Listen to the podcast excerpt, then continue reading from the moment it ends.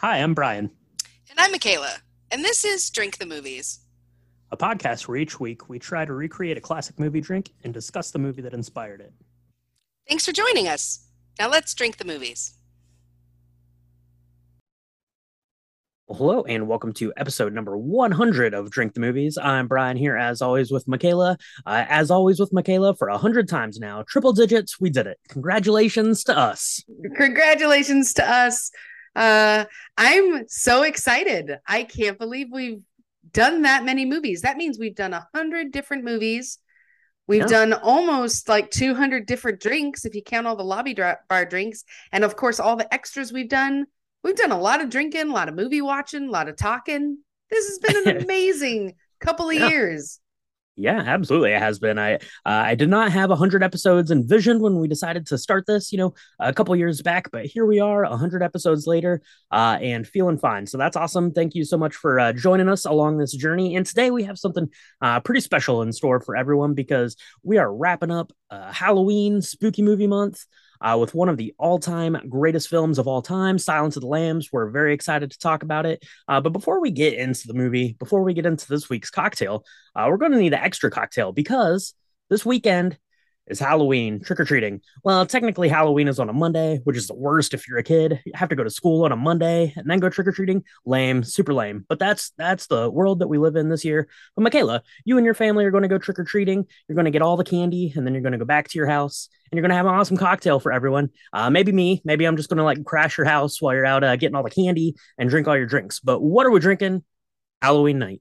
We are going to drink this cozy maple pumpkin bourbon cocktail with some apple cider in it. It's going to be amazing. It's going to be very festive. And it's also going to have one of your favorite things in it, which is bourbon. So Mm. uh, I'm super excited.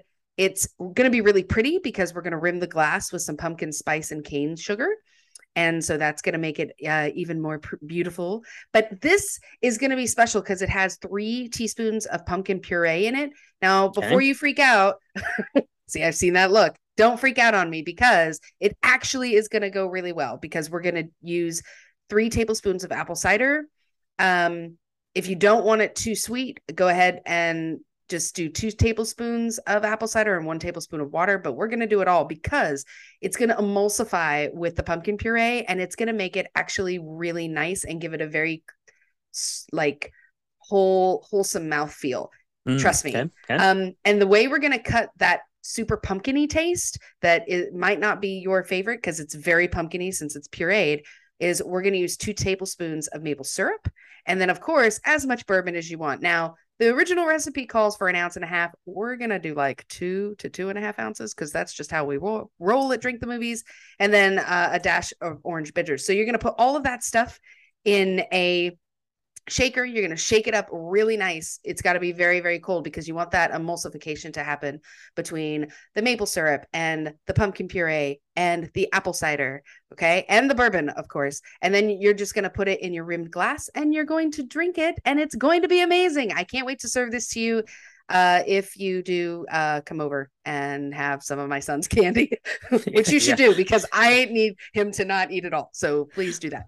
Yeah, absolutely. No, that sounds delicious. Uh, it would be well worth trading a couple packets of candy corn for that if you're into that uh, candy swap sort of game, as we all were when we were kids, to make sure you get the best stuff. And this sounds delicious. So I'm definitely looking forward to that. I am looking forward to uh, trick or treating. I always like uh, doing it. You know, buying buying the bag of candy. You have to you have to play it right, right? You have to get the bag of candy that you like in case kids don't take it all. So that way, all your leftovers is good for you. That's why I'm uh, going with the uh, fun size Milky Way. I'll probably do some of the Reese cups. Uh, that'll be delicious. So uh, mix up one of these uh, Halloween night cocktails. Let us know what Halloween night cocktail uh, you're going to be having, and you can do that because we've got a couple of new places for you to connect with us. Uh, we recently started a Discord server, uh, so you can come on there, chat all things movies and cocktails and uh, TV shows, uh, everything. Just a lot of fun there. So check the link in the description for that Discord server, um, and you can join our newly launched. Uh, we talked a little bit about it in the lobby bar this week, but our Patreon. We have a Patreon now, Michaela. It's very exciting. Going to It be doing a lot of exciting. Going to be doing a lot of bonus stuff on there, bonus episodes, um, bonus cocktails, uh, you know, hangouts, all sorts of stuff. So you can get the details for that on our uh, Patreon page. Uh, links in the description, of course, down below. It's patreon.com slash drink the movies. Uh, so go check it out. We hope that you will see something you like there and join us as we make more movies and more cocktails. But uh, you know, we're not done for today. We have an amazing movie and a really good cocktail to talk about. So why don't we take a quick break and we will be right back to mix up this week's libation. So this week, we're taking our Chianti, we're taking some fava beans, we're headed to the Baltimore State Forensic Hospital for the criminally insane, and we're going to mix up a really, really dashing cocktail called Hello Clarice. Which, fun fact, you know, he actually never says that in the film. He says good That- evening.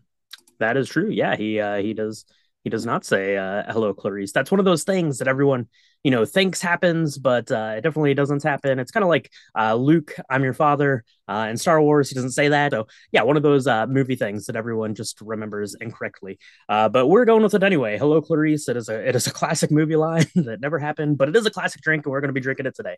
Uh, it comes from Cointreau.com, uh, as all good things tend to do, and this one, of course, is going to include some Cointreau. So let me run through this uh, recipe here for everyone real quick, and then Michaela's going to talk to you about how we put it together. But you're going to need three quarters of an ounce of Cointreau, one and a half ounces of rye whiskey, uh, three quarters of an ounce of freshly squeezed lemon juice, a dash or so of Angostura or aromatic bitters, and uh, then to top it off, you're going to use a half an ounce of your Chianti to float on top and give it this really cool effect, and you know, it just changes the uh, taste of the drink a little bit.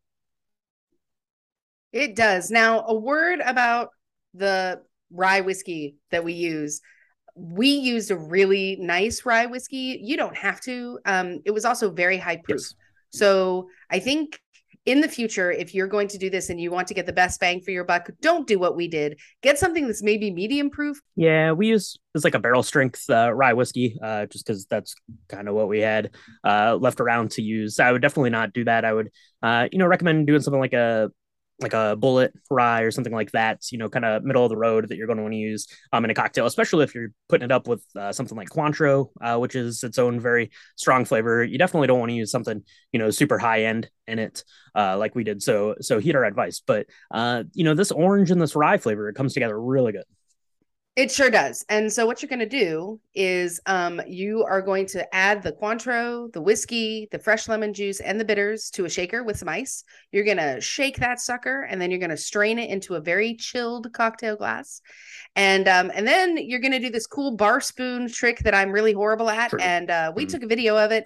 Um, yeah, I, I I'm still learning this this piece. But you're going to hold the bar spoon facing up. Um, the back of the bar spoon facing up, so really facing down, I guess is the right way to say it, just above the cocktail surface. And that's where you're going to pour your half ounce of Chianti. Um, so it just gives it this really beautiful, like blood red look on the top. It's very spooky looking for the scariest movie of all time. And uh, it's actually really delicious. Um, I definitely think that we benefited from doing a second round with a lower proof Mhm. rye whiskey um, I wasn't thinking about that at all, and I should have been when we were deciding which whiskey to use. Um, the important thing is that we use Cointreau from the Cointreau website, Yes. so make sure you use that. But um, pick any rye whiskey you want. Just uh, it's it's going to eat up that acidity. It's going to be really um, acidic if it's too if the alcohol level is too yeah, high. for sure, So- for sure. But uh, rye whiskey has this really nice spice to it, and yeah, it really pairs well with that Cointreau with the orange uh, kind of flavor of that, and you know the acid from your from your lemon there. It's really delicious, and then that Chianti just gives it like this kind of like smack of like dryness right on top, which helps to kind of cut through that sweeter uh, orange flavor. Um, Chianti is a really delicious wine. It's fairly inexpensive. You can get just a like a regular Chianti, but I always uh, go up a level to get like a Chianti Classico, which is you can usually get for like I don't know like five or six dollars uh, more. Uh, it's a really perfect wine. It is a perfect food wine. Um, obviously, it goes really well with Italian food, but uh, definitely get that. It probably goes well with fava beans, I guess. Apparently, that's what Dr. Lecter told us. So uh, I would believe him because he can throw a dinner party for sure, for sure. But this drink was pretty good. It looked awesome. Uh, so definitely want to give it a try out there. Yes, you do because it's amazing. Uh, but what is even more amazing is this film. We here at Drink the Movies, we knew the hundredth episode was going to be, uh, on one hand, really special for us, but on the other hand, just another day in the life. And uh, and it, it happened to fall uh, right at Halloween, and I thought we should do the scariest film of all time, which oddly enough doesn't have like razor hands No. or Correct. hockey No masks. Or ghosts. It does. Ha- it does have a face mask of an actual face, which is pretty scary, I will say. But but yeah, we were talking about one of the all-time classics, one of the greatest films, one of my favorite movies of all time this week. So why don't we take a quick break? We will take our Chianti, we will take our Cointreau, and we will be right back to chat about this week's film, Silence of the Lambs. You spook easily, Starling? Not yet, sir. He's past the others. The last cell. I'll be watching. You'll do fine. I'll help you catch him, Clary. Believe me, you don't want Hannibal Lecter inside your head. Thank you, Clary. Thank you. Spoiler warning for Silence of the Lambs. If you've not yet seen this film, you should literally stop what you're doing, which is listening to this. You should go right now and get it. It's on like Amazon Prime, and I think it's free. Go watch it. Don't uh, bring any kids uh, to watch it. That's a bad idea. But go watch it because it's amazing and wonderful. And we're going to talk about all the things. We're going to talk about the huge twists and turns at the end. And so there's a ton of spoilers. If you've not yet seen it and you don't want to know all of the amazingness, please do yourself a favor. Go make yourself a Hello Clarice. Go watch this film and then come back. And then we're going to chat about it on our 100th episode.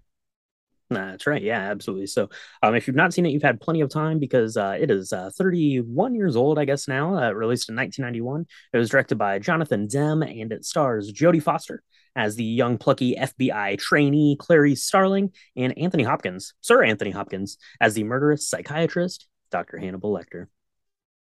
And this film did super well. Uh, this is one of three. Fun fact: you probably know this, Brian. This is one of three that uh, won the top five or the big five, right? So it's won Best Picture, it won Best Director, it won Best Actor, it won Best Actress, it won Best Screenplay, and I think I'm missing something. and and it won Best Film. Uh, you were And so it close. won Best Film. You were Didn't you were I so say close. Best Picture? You were uh, you you might have. I don't I don't know. I don't know for sure. I don't know. I can't uh, count. yeah, this one it this did. It one won all uh, the things. That's right. Yeah, it, it definitely won all the things. It was nominated for seven, but it won five. Uh, the big five: uh, best picture, uh, best uh, screenplay, best director, best actor, best actress. Um, for sure there for Anthony Hopkins and uh, Jodie Foster. So, uh, yeah, really well received. It did lose two sound and film editing, uh, but what are you going to do? If, if you're going to win five, you want to win the big five, and that is exactly what it did. Um, Silence of the Lambs was based on a book by Thomas Harris, um, and it is not the first Dr. Lecter film that we had. Michaela, we had Manhunter, uh, which came out in 1986. Uh, and that was released on kind of the the predecessor novel of Silence of the Lambs, uh, Red Dragon, which we got a, another film of uh, later. Um, uh, kind of in, in this this more Mhm. line, but but Manhunter, 1986, uh, did not do particularly well. No, and uh, this uh, they they Silence of the Lambs did do very well though, and so they decided to try and milk that for all it was worth and do Hannibal, uh, which is after, which also did not do particularly well in the box office. It had some big names. Um, Anthony Hopkins reprised his role as Hannibal Lecter, but uh, you know, um, Clarice Starling was uh, Julianne Moore, and I, I think Jodie Foster uh, saw the writing on the wall there and was like, "I don't think this is a good idea," and it was probably a good good choice because it did not do particularly well. Although it's it, it is very terrifying. Um, basically, because Hannibal Lecter is one of the most scariest uh, creatures on Earth. Uh, there's only one person scarier than that is Buffalo Bill, who's the one that they're trying to find. Absolutely, absolutely. That is uh that is what we're trying to find as we go through the movie. So let's uh get into the movie a little bit here and then we'll talk about kind of the legacy of Silence of the Lambs. So this film opens up. It is really nice. It is somewhere outside of Quantico, Virginia. Uh the movie tells us we are running through the woods and we are coming in uh kind of on the back uh, side of a girl running through the woods wearing a gray sweatsuit. Uh, we're going to find out that this is Clarice Starling and she is an FBI uh, agent in training. That's right. And you you looking at this, uh, one of the things that I really love about this opening scene is if you're not paying attention or if you haven't seen it before, you might think she's actually running away from something because the score is super haunting. I haunting, yeah. totally incredulous as to why it wasn't even nominated for best score. Okay, don't understand that at all. Beauty and the Beast nominated for best score, and I think that's what won. This this totally is the most terrifying score ever. You think she's running away and being chased by someone, and then you realize she's just doing this obstacle course that's in the middle of a forest. And that makes you feel a little better. And then somebody is like, runs after her and says, Hey, Mr. Crawford wants to see you. And she seems to know who that is. And then she goes through the rest of the forest into this uh, academy that is the FBI academy. And we find out that she's a student and she's going through all these really crazy places where they're doing gun training and they're loading things and then they're doing other weapons stuff and they're doing the like hand-to-hand combat and she's going through all these places and she ends up in uh, Jack Crawford's office. Jack Crawford is played by the amazing Scott Glenn and it, I love this the opening scene because you really it, without with like three lines because there's maybe two sentences between the two of them at the in the first two minutes you really learn so much about who clarice starling is and what she's doing. Yeah exactly. It sets it up really well. And like you said she is going into the uh, building there um, to meet uh, jack crawford. And as she's going in she goes into uh, uh, Jack Crawford's office there, and she's looking at the uh, kind of pin board, and it has all of these newspaper clippings and uh, photos and things of our serial killer, uh, our antagonist of this film, uh, Buffalo Bill. So she's kind of taking all of this in when Jack Crawford comes in and says, "Clarice, uh, you're a really good student. you can you can do all of the psychiatric profiling kind of things, and that's who we need because we need someone to go talk to Dr. Lecter. we're putting together kind of this workbook, you know, profiling serial killers and trying to get inside of their minds. And uh, Dr. Lecter has not been very receptive to helping out any one of us, but uh, maybe you'll you can take a crack at him. And you know, it's it's not really going to cost us anything if he blows you off too. So you're just a student. So why don't you go down uh, to Baltimore or up to Baltimore and see what they've got going on? And that is what Clarice does. She heads on up to the uh, hospital and she is going to meet with uh, Dr. Frederick Chilton, uh, who maybe gives her kind of a creepy, creepy welcome to a, a creepy place. Yeah, it's it's interesting, uh, and if you've seen if you've seen the movie and you've read the book, you see some very subtle differences um, between their relationship. She is a much kinder uh, Clarice Starling, and she is much more amenable to Dr. Chilton in the movie than in the book. Um, Dr. Chilton is played by Anthony Heald. He's awesome in this because you don't like him immediately. At least I didn't. Um, and you grow to really hate him for a lot of other reasons. But yeah. he kind of hits on her um, in a way that I guess then wouldn't be that annoying because it was like the 90s, early 90s. But I, I, was still very, I was like, this is totally unprofessional. What are you doing, dude? And um, one thing he does do though is he's he's walking her down into what looks like a chamber of death. I don't know how this is a real thing. Some I I've been trying to find um more information about where exactly this particular scene was filmed because it really does look like a dungeon that they're walking down into and dr chilton is briefing clarice starling on what he sh- she should and should not do in dr lecter's presence because dr lecter might seem like a very reserved uh, polite individual but he is a psychopath and a complete monster and he will he will get inside um, her head. Now frederick chilton is not the first person to warn her about this.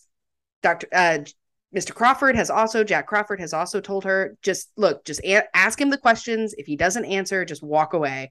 Um, but the production design in this particular piece is amazing because she's going down a bunch of stairs. He's like showing her a picture of someone that he completely destroyed. And you don't see the picture, but they explain that, you know, all the things that happened to her. And it's enough. It's enough to terrify you. And you haven't even seen Hannibal Lecter yet. Yeah, absolutely. So she's going down into this uh this dungeon of terror for sure is what it looks like, like you mentioned.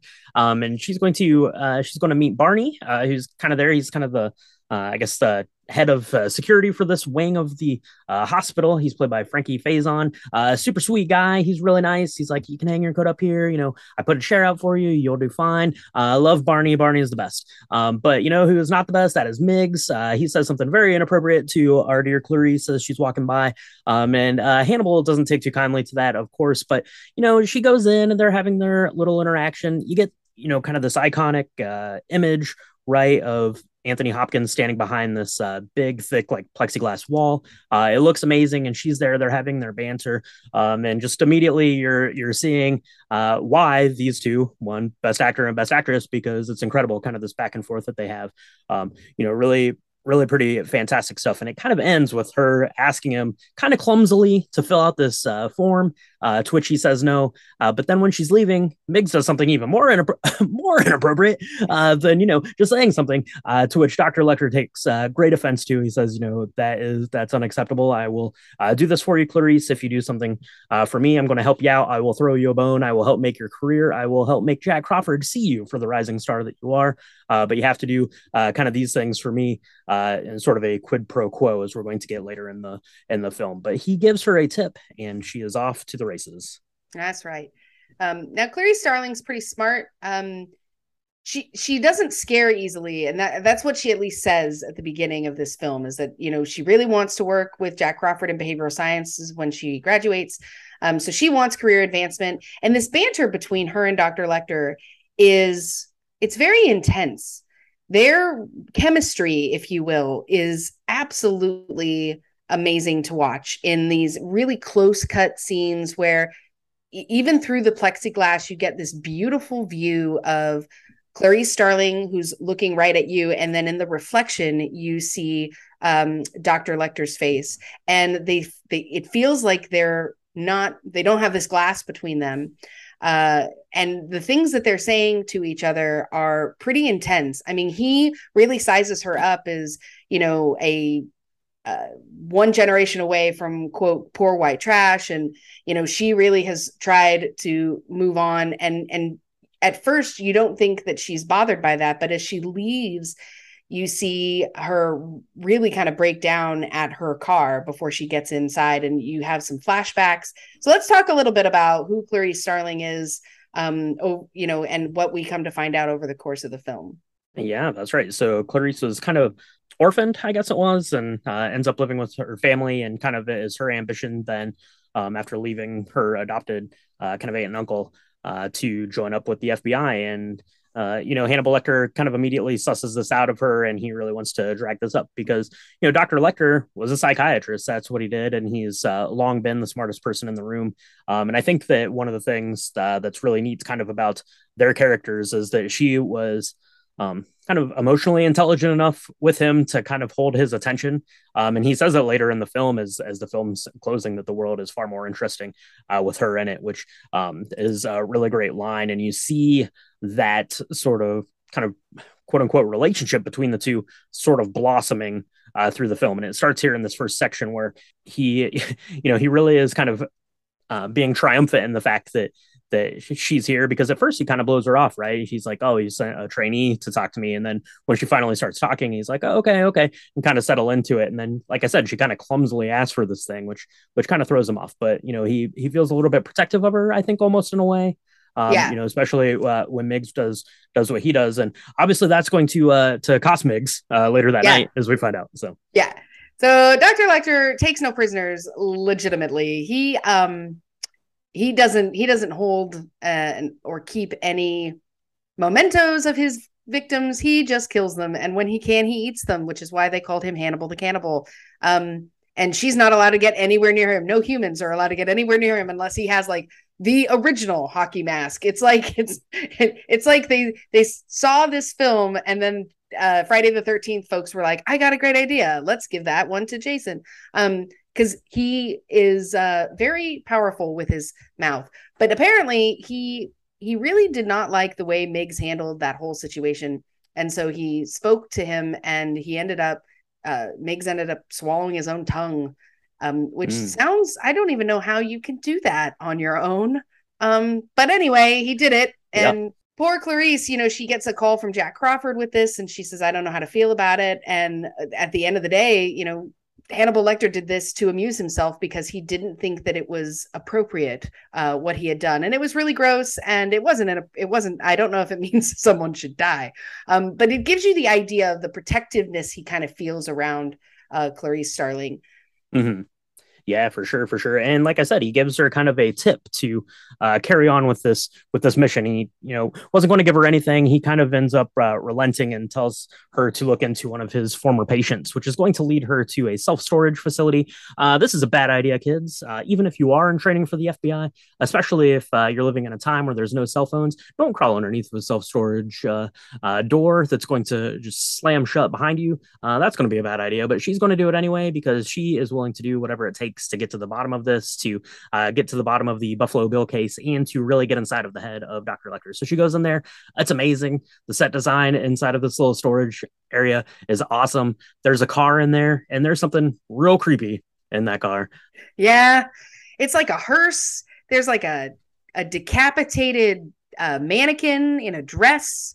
There's a lot of really interesting, creepy things, and then there's this look i don't know it's a thing it's got a it looks like a jar and it's got a cover on top of it. She picks that off and there's a head in the jar and the head looks real bad. And then you realize upon looking at it a head in a jar looks real bad. Correct. Yeah, Michaela, no, it, Michaela it always it looks right like it it just it looks stop it. It looks really bad but you don't realize i mean at first it's like is it all bruised? Like is the face bruised? What it why is why does it look the way that it looks? And then you realize that it's got a lot of makeup on there are fake eyelashes on this head. Um and at least i did uh that's where i went. And so of course you know this really starts the relationship uh between clarice and hannibal lecter because she has to go back. And um she goes she goes back over the course of a few different times to try and talk to Hannibal Lecter of why did why did he choose her and why did he send her on this kind of wild goose chase? Yeah, she is going back to see him. Dr. Chilton is uh, feeling a little, a little threatened, I think, by Clarice and her ability to talk to Dr. Lecter because that's not something he's been able to do. You know, being a psychiatrist, I guess, uh, himself. So she he's feeling a little bit threatened. Uh, she goes back. One of my favorite lines um, in this, he's kind of talking to her about the way that she felt, and you know she takes it as being kind of crass, and she says that sounds like something that Miggs would say, and he just looks at her and says not anymore, because uh, yeah, he made him uh, swallow his own tongue the night before. But I really like this, and we kind of learned that Dr. Lecter is like I've been um, in this prison cell for I remember it was like eight or nine years, something like that. He's like, I'm never going to see the outside again. All I really want is to be able to have a window with a tree. And Clarice gets kind of this idea in, in her head that if she promises him that he can get transferred out of this uh, mental institution, this uh, mental hospital, uh, and put into like a maximum security prison. Maybe they could get him into a room with a window. Uh, and Dr. Lecter is going to take her bait a little bit. He's meeting her more than halfway. I don't think he really thought that she was going to be able to get him into this uh, other prison. Uh, but that's kind of the deal that they make. He agrees to uh, kind of help her with Buffalo Bill, um, and she's going to agree to try to get him transferred out of here. And yeah, that's that's kind of where uh, their relationship ends on the uh, pursuit here of Buffalo Bill for the time being. So, Michaela, let's talk a little bit about Buffalo Bill. Uh, we're keeping up with him a little bit throughout this thing.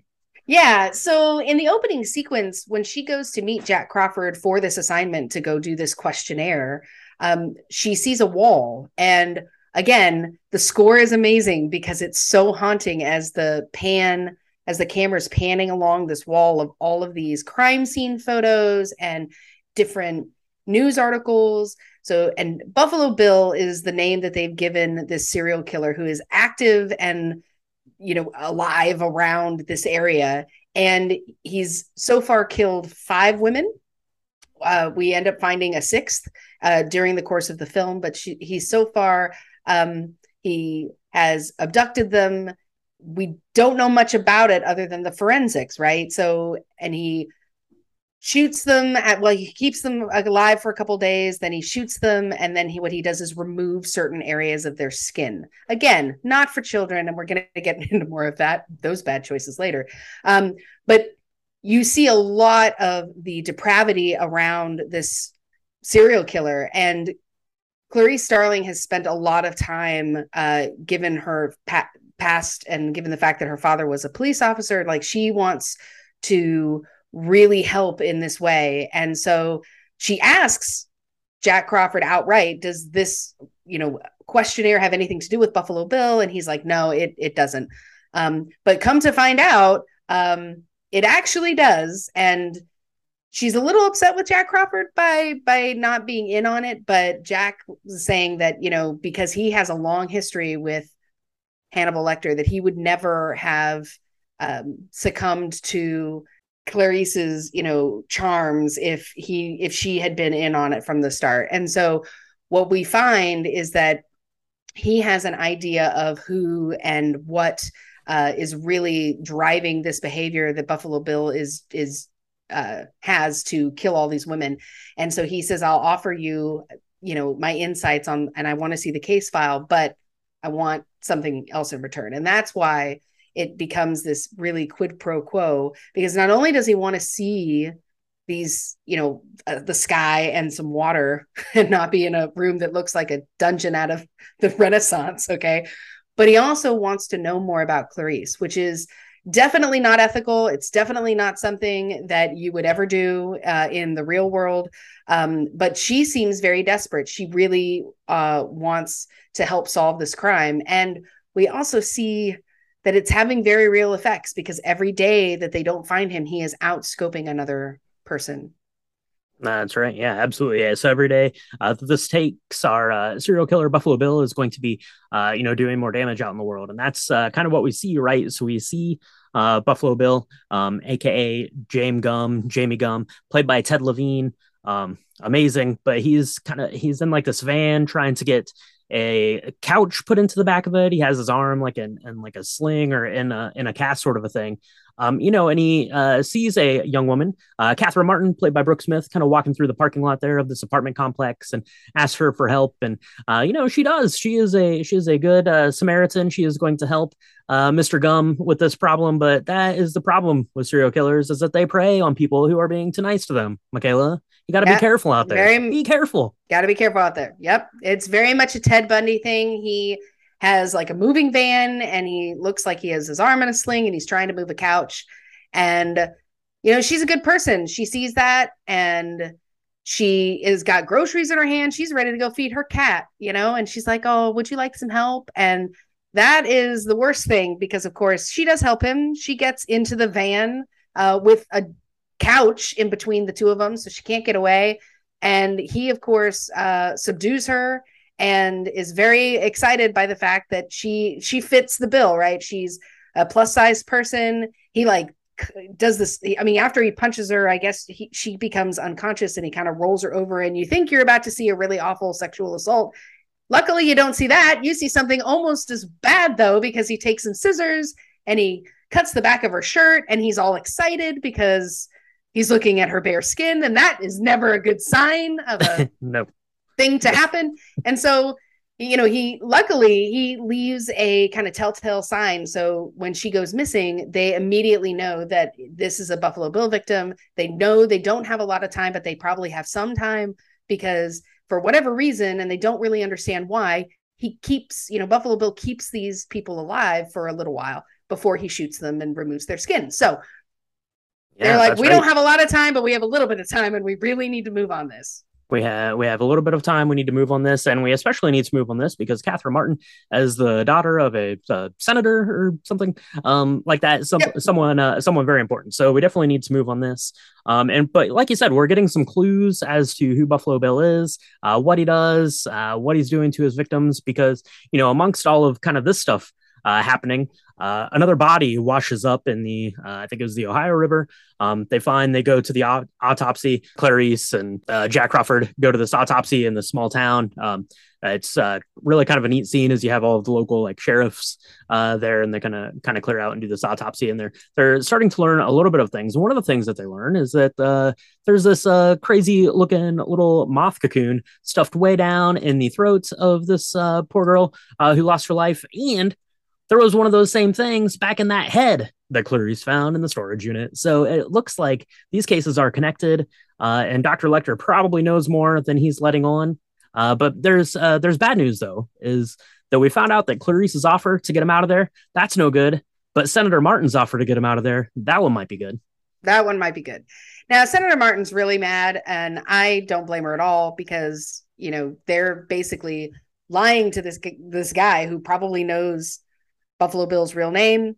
uh, and telling him that he's going to get to go for you know to a island for a week if he's a real good boy and you know she's like my daughter's about to die like this isn't cool so of course dr chilton has been illegally recording the conversations between uh He's so Clarice smarmy, that guy. He's So so, nasty, and he just he doesn't care. This is the part that makes that, that this is why Anthony Heald did such a great job because he does not care about finding Catherine Martin alive. All he cares about is making sure his name is in the papers and getting back somehow at Clarice because she didn't want to go out with him, uh, which is gross. Um, so they, you know, they they end up transferring Dr. Lecter to this Tennessee courthouse. I, I had to look this up. I'm not gonna lie, because it looks like an opera house somehow inside.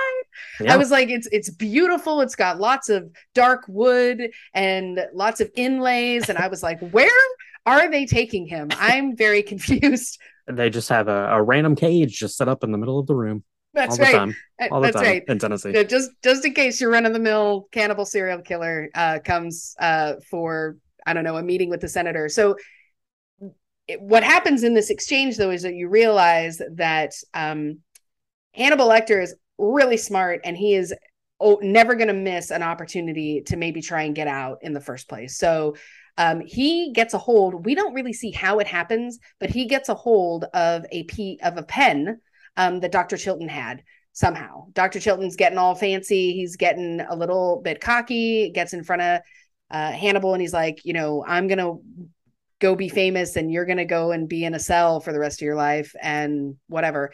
And he gets, uh, I guess, somehow in that exchange, Dr. Lecter gets a pen. That's a really bad thing because now Dr. Lecter can get out. And, um, and he does, but not before one final scene, right? Yeah, and he uh, and he does get out. Yeah, like you said, he uh, stole that pen somehow. We don't really uh, get to see how he stole the pen, but um, yeah, they go and they make the prisoner transfer. You get that very uh, iconic picture of, like you said, that that like half hockey mask kind of muzzle sort of thing on him. He's on like this uh, this dolly. If you are old enough to have watched the Academy Awards when this won all five of its Academy Awards, Billy Crystal actually came out in the same thing uh, when he was doing his monologue. Uh, so that was that was pretty great. I always remember that when I when I see you know kind of this section. But yeah, he's going to be put into this uh, kind of makeshift prison inside of the courthouse. Um, you really feel bad because the kind of security police officers uh, there seem like they're treating him with a lot of respect, but you know, unfortunately, uh, Dr. Lecter is going to do whatever Dr. Lecter needs to do, um, and that includes killing both of these guys, setting one up strung up into the rafters. Kind of looks like an angel with all the lighting. It looks insane, and the other one is just laying on the floor. Uh, we think, but bad news. That's not really one of the police officers. That is Dr. Lecter. So when they wheel him out of there to stick him into the ambulance, Dr. Lecter is able to make his clean escape and get out of there. Uh, yeah, bad news. Bad news for everyone except for Dr. Lecter, I guess. Yeah, it's the worst. This scene is this is probably the biggest twist to me because you think that Dr. Lecter has somehow been hurt and he's at the top of this elevator shaft and they you know try shooting him in the leg he doesn't move and you're like oh no what? I mean well you're you're sort of like oh no because you you want him to get away as a as a but you also don't want him to hurt all these people and they think that they've taken the one guy whose face is a mess. He looks he looks like chopped beef. It's real bad. Um but he, they get him into a hospital in an ambulance and turns out that what he did was he just took the dude's face and put it on him, Dr. Lecter. And so he's the one in the ambulance. And it's Yep. real gory and it's real terrifying. And once again, the score is amazing um, because you go from that to uh, Ardelia, which is a good friend of Clarice Starling. She's like running down the hallway trying to tell uh, Clarice that that Dr. Lecter has escaped because the, we, everybody is now terrified and worried about Clarice. And Clarice takes it very seriously, but she says he won't come after me. I can't really explain it, but he would consider that rude, which is very true. I mean, Dr. Lecter is a very strange serial killer psychopath. That's for sure. Yeah, that's right. They have this uh, very very odd, intimate relationship. You know, even after just meeting a couple of times, and and yeah, he would think that it's rude, and yeah, he is going to leave her alone. And before he breaks out of this makeshift prison, uh, he gives her back the case file. Um, you get a really kind of chilling thing where she's kind of he's reaching through the bars, and uh, he kind of brushes his finger over top of hers, which is the only time that they ever uh, actually touch in the film, uh, which is which is a really neat scene. It's it's very very chilling uh, when you see it happen. And she's looking through the case file because he says that everything she needs is right in there. Um, it's been in there this whole time, and no one's been able to figure it out. Um, but luckily uh, for everyone involved, Clarice is going to be able to figure out. Now, Dr. Lecter is given the FBI a name. That was one of the conditions. Uh, but that name, not a real name, but it is going to send the FBI on a wild goose chase. But who has the real name? that is Clarice. She goes up to Ohio. She is uh, talking to people. She finds, you know, one of the victims. Uh, and as it turns out, Buffalo Bill, aka James Gumb, uh, was a uh, seamstress, tailor, uh, sort of thing uh, with this girl. That's how he knew his first victim, because you know chances are you're going to know going to know your victims if you're a serial killer. Um, and they were they were doing some sewing, and she thinks, uh, you know, while all of these uh all these poor victims have been having their skin flayed off, that's probably to make a woman suit probably to make a woman suit. And this scene where she goes back to the very first victim, her name was Frederica Bimmel, and she does really just good detective work, right? You see her talk to her father, you see her go into the room. She finds things that are hidden in the room that nobody has seen, like things that as a girl, you know all the secret hiding places where you're going to have like, you know, diary letters or pictures or something like that. And she comes up with this idea um, that there's this woman suit, which sounds really awful. And you hope you never see it.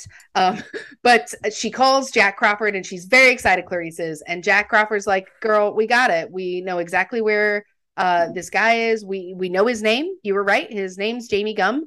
And uh, he's up in I don't know where he is. He's he's in Baltimore. He's somewhere else. He's 400 miles away from wherever uh, Clarice Starling is and mm-hmm. they're on this big flight. They're like we'll be there in 45 minutes. We've got his address. Um, those weird cocoon those weird moths uh, we can track through customs when he ordered some. So we're sure it's the guy. Uh, but thanks for your help. Uh, we got it from here.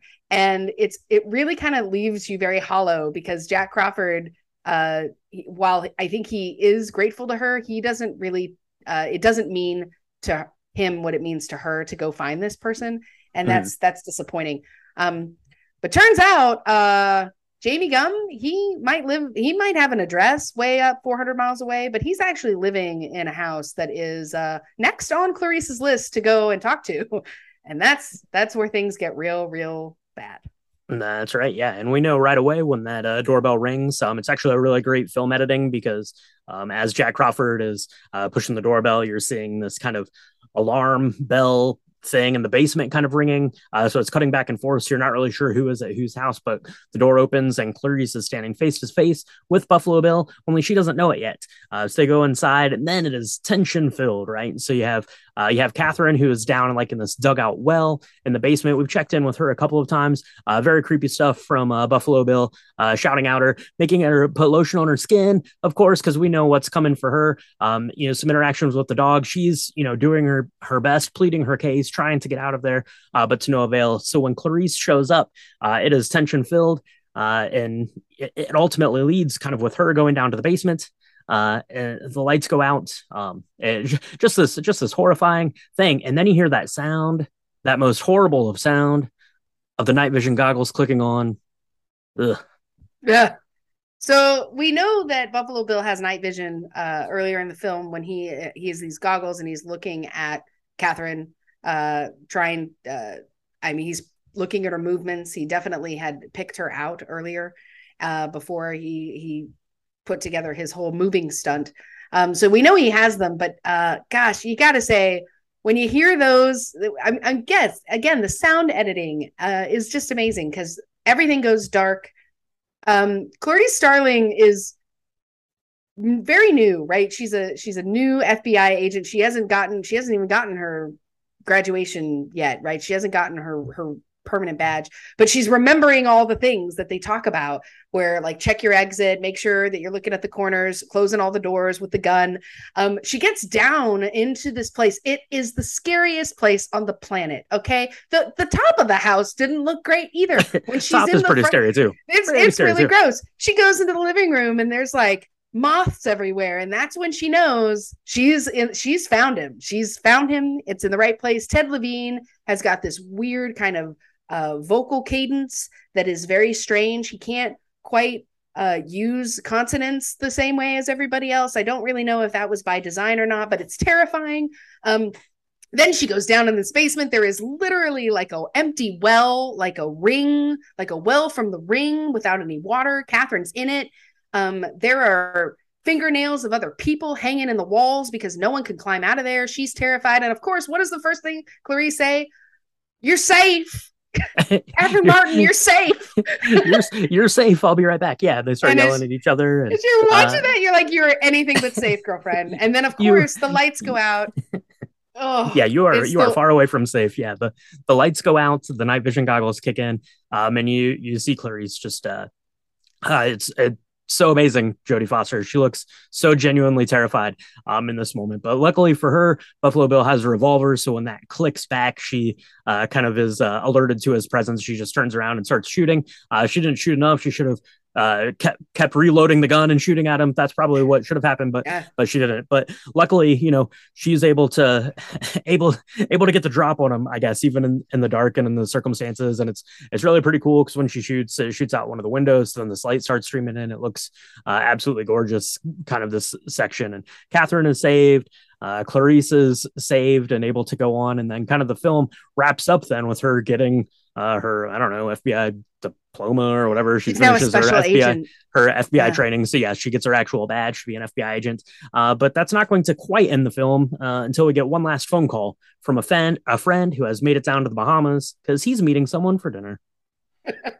Yeah, and that someone is Dr. Frederick Chilton, who has decided, I guess.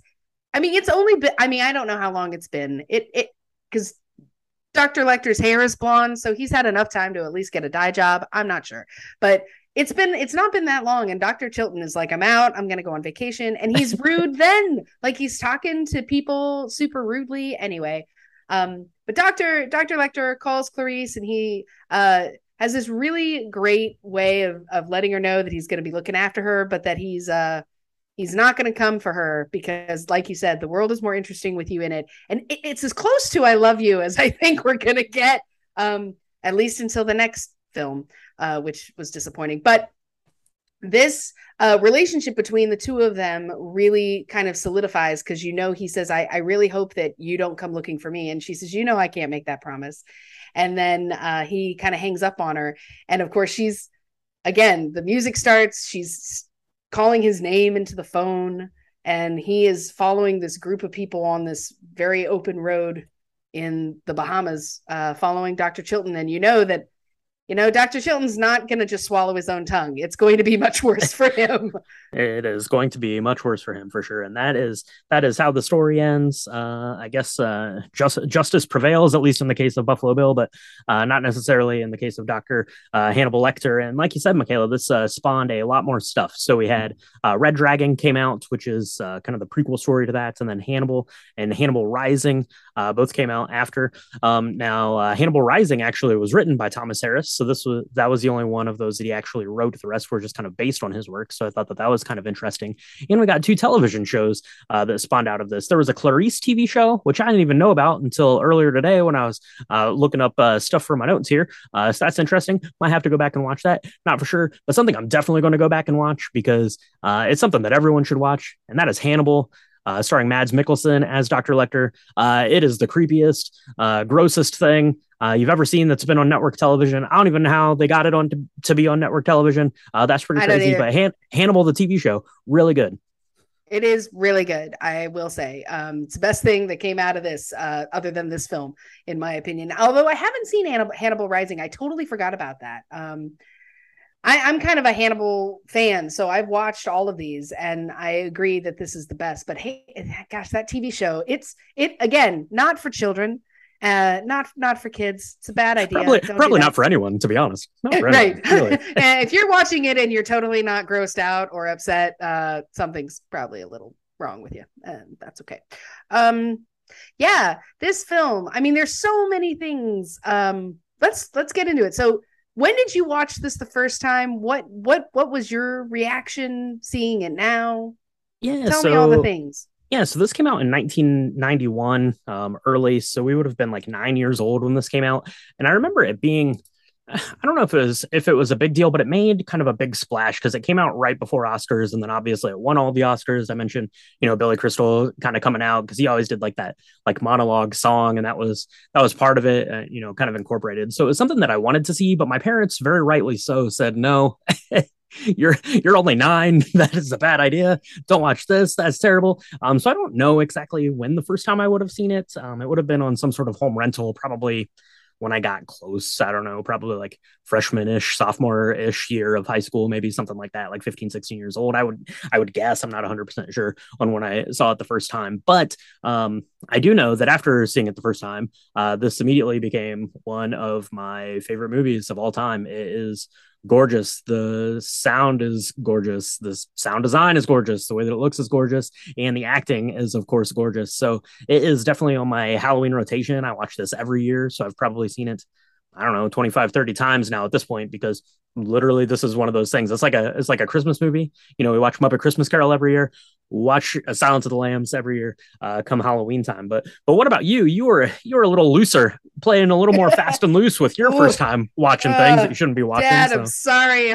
I'm gonna out him again. We've talked a lot about uh, movies that I was probably too young to watch this month uh, because we're we're in Halloween uh, month. But I definitely watched this in fourth or fifth grade. That would mean I was nine or ten years old, and that's too young. Um, that's too young. That's too young to see this film. um, I will say, but I, I will I will say my dad was really cool about it because um, he let me watch all of it and uh I, I I swear it was it was one of the best lessons learned was that scene with the where Buffalo Bill ends up capturing Catherine Martin um because I remember very vividly he looked at me and he said do not ever be polite uh to people that you don't like don't you don't you can you can walk away they that person will be okay like do not get sucked into that because that is um, how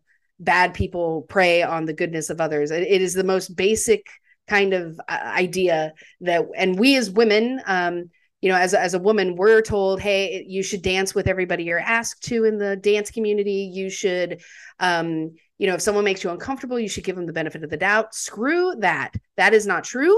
Um, we don't have to be polite um to anybody we can walk away we don't have to be rude but we can just walk away we don't have to deal with that just because and that and not being polite and you know walking away does not make us a bad person and i think that that was one of the best lessons i ever learned and i learned it because of this film and i learned it at nine years old the other thing i learned was um uh, I really probably should have been in the FBI because Clarice's job is just like the coolest thing ever. Um, Mm, mhm. and uh and i definitely never learned to sew after this um but i watched this a lot um and i think it's even scarier now i mean last night i watched this uh to prepare for the podcast and i literally had to turn all the lights on uh in my house uh, and walk in every room before going to bed. That's never happened before. It certainly it's never happened when i've watched a jason film or a freddy film or any of those slasher movies, but I definitely did it this time. And I've seen this film before. So that is the true test, I think, to uh, an ultimate horror film because this is something that is real. And unfortunately, serial killers do exist and it still happens. Um, and they, and really depraved stuff all the time. So yeah, that's where I'm at. Yeah, absolutely, absolutely. It's it's such a resides in like your head so psychologically and like it's one of those things that you worry about the people that that worked on the project whether they were okay and you know the people that worked on this project you know went on to have exceptional careers obviously. Uh, anthony hopkins gets gets the bulk of the praise for this, but uh, Jodie Foster, I think, is absolutely incredible in this movie. I mean, she won Best Actress, but you know, it was almost like an afterthought. Like, oh well, you know, of course, uh, Anthony Hopkins is going to win, but you know, all all the rest of you, you know, were just there because of Anthony Hopkins. But I don't think that's true at all. And I especially, you know, kind of watching it more critically, I guess this week as we prepared, I'm like, Jodie Foster is exceptional at playing kind of this. Um, you know, really nuanced, really kind of courageous but young, uh, you know, kind of FBI wannabe agent kind of thing, and just you know, kind of the the fear and the emotions that she plays on, especially in that last part, is like like visceral. She is uh, fantastic, and uh, definitely, you know, you win five Academy Awards. That's that's pretty good. Um, but I I do think there are some snubs. You mentioned uh, it a couple times. The music, Howard Shore, uh, definitely should have at least been nominated for this. Uh, you know. Uh, John Williams, uh, is, is, the greatest. He's the all-time greatest for sure. Uh, he got nominated for the music for JFK. Who knows about that? No one. Uh, but this music no is is incredible. Howard Shore, you got stiffed right there. Um, and I will yeah. say this one was a little bit more competitive, but Ted Levine definitely needed to be nominated for uh, supporting actor. Uh, Jack Palance won it that year for City Slickers. Uh, but Ted Levine is okay. amazing because because as great as Anthony Hopkins and Jodie Foster were if the character of Buffalo Bill doesn't work, this whole thing falls apart. He has to be believable enough. Um, and he was believable because I remember watching a kind of behind the scenes documentary. Um, and Ted Levine was talking, you know, as you know, he's acting with Brooke Smith, who played Catherine Martin, who's down in this well, and he was so concerned that she was going to be traumatized and upset and afraid of him. Like, like they would yell cut, and he would just profusely just start apologizing to her for all the things that he had to say and do and the position that he was in, and that kind of always stuck with me. Uh, I, he got snubbed for sure, had to be. Absolutely, absolutely. I mean, I think he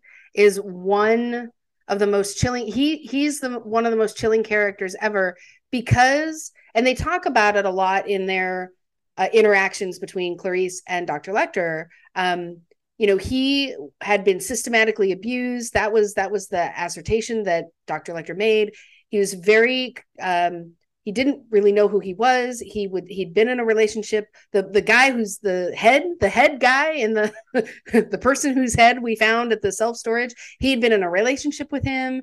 Um and that didn't make him happy. Like there were there, there was so much that you could see in his face when he's having these conversations and when Catherine Martin is begging to just I just want to talk to my mom. I just want to go home and he's crying like he's crying but he's also like I have to do this um because it's I need to make my suit of women. And uh, uh, I mean he was amazing. And there's a scene that we haven't talked about where he actually is taking pictures of himself and the scene was not actually supposed to be in the film but it's in the book. And ted levine was like we need that scene. Um, and it's it's hard to watch because he's naked and he's kind of dancing around and he's got half the suit on him. And i'm just going to leave it at that. Um, if you've seen it which we told you you should watch this you know what i'm talking about. But that scene is really special because it really does help you see the, the humanity behind the serial killer which i think is important. Um, he just does such a good job and i'm really sad that he wasn't nominated. I mean, I think almost everybody in this film was snubbed um, as a performer because they all did. Scott Glenn was really wonderful as Jack Crawford. And there's a whole backstory that you don't know about in the movie that happens in the book. And it's it's just super well done. And there's so many nuances. We could talk for as long as the movie is about all the bits and pieces of this film that really make it so special. Um, but yeah, it's it is absolutely probably my favorite horror movie. I call it a horror film because it's my it's probably the scariest movie I've ever seen, and yet I still watch it and still get scared. so yeah. yeah go. for sure. It, it never gets less scary for sure. So uh yeah. So if you've never seen silence of the lambs and if you've listened to us this uh this far in you've definitely seen it i'm i'm assuming. But if you haven't watched it uh this year or recently uh go back and give it a rewatch because it is just as amazing as it ever has been. So i uh, definitely do that. And while you're watching it make yourself up a hello clarice because it's delicious and it is uh, really pretty and it definitely kind of plays on those tones uh uses that chianti just like dr lecter did. So if you mix one of those up send us a picture. We want to see it uh, and take a look at pictures of ours, you can do that on our Instagram and Twitter. It's at Drink the Movies and on Facebook.com slash Drink the Movies. If you want to see uh, episode recaps, pictures of ours, you know, videos of ours, all that stuff, information about the new Patreon, you can do that on our website, which is www.drinkthemovies.com and patreon.com slash drink the movies. Uh, so we appreciate everyone that goes and checks that out. And we appreciate everyone who has been along with us for 100 episodes now, Michaela. 100 times we've mixed up a cocktail and talked about a movie. Uh, thank you to everyone who has joined us, you know, for one episode or all 100 episodes. That's right. I'm very I'm very humbled actually that we did this. I know I don't know, 10 years ago when someone was like, you should make a podcast about movies. And I was like, no one wants to listen to me talk about movies and waffle on about stuff that I is in my head. Um, and I'm so glad that that you've been with me on this journey, Brian. Oh, You've been amazing. I'll, just so everybody knows, and I know I, I, I will say this till my death, but Brian does all the things. I just kind of show up. Um, so the backbone of this whole thing is, uh, and will continue to be Brian. And we could not do this without without you. So I'm so grateful. It's it it truly is a dream come true for me. I'm not going to get emotional, but 100 episodes in, and you're still willing to do it, and I'm just so grateful and we've had the best week ever of listenership. I don't know what is going on in the world, but it it truly is. Uh, it, it's a great. This is this is the best job ever.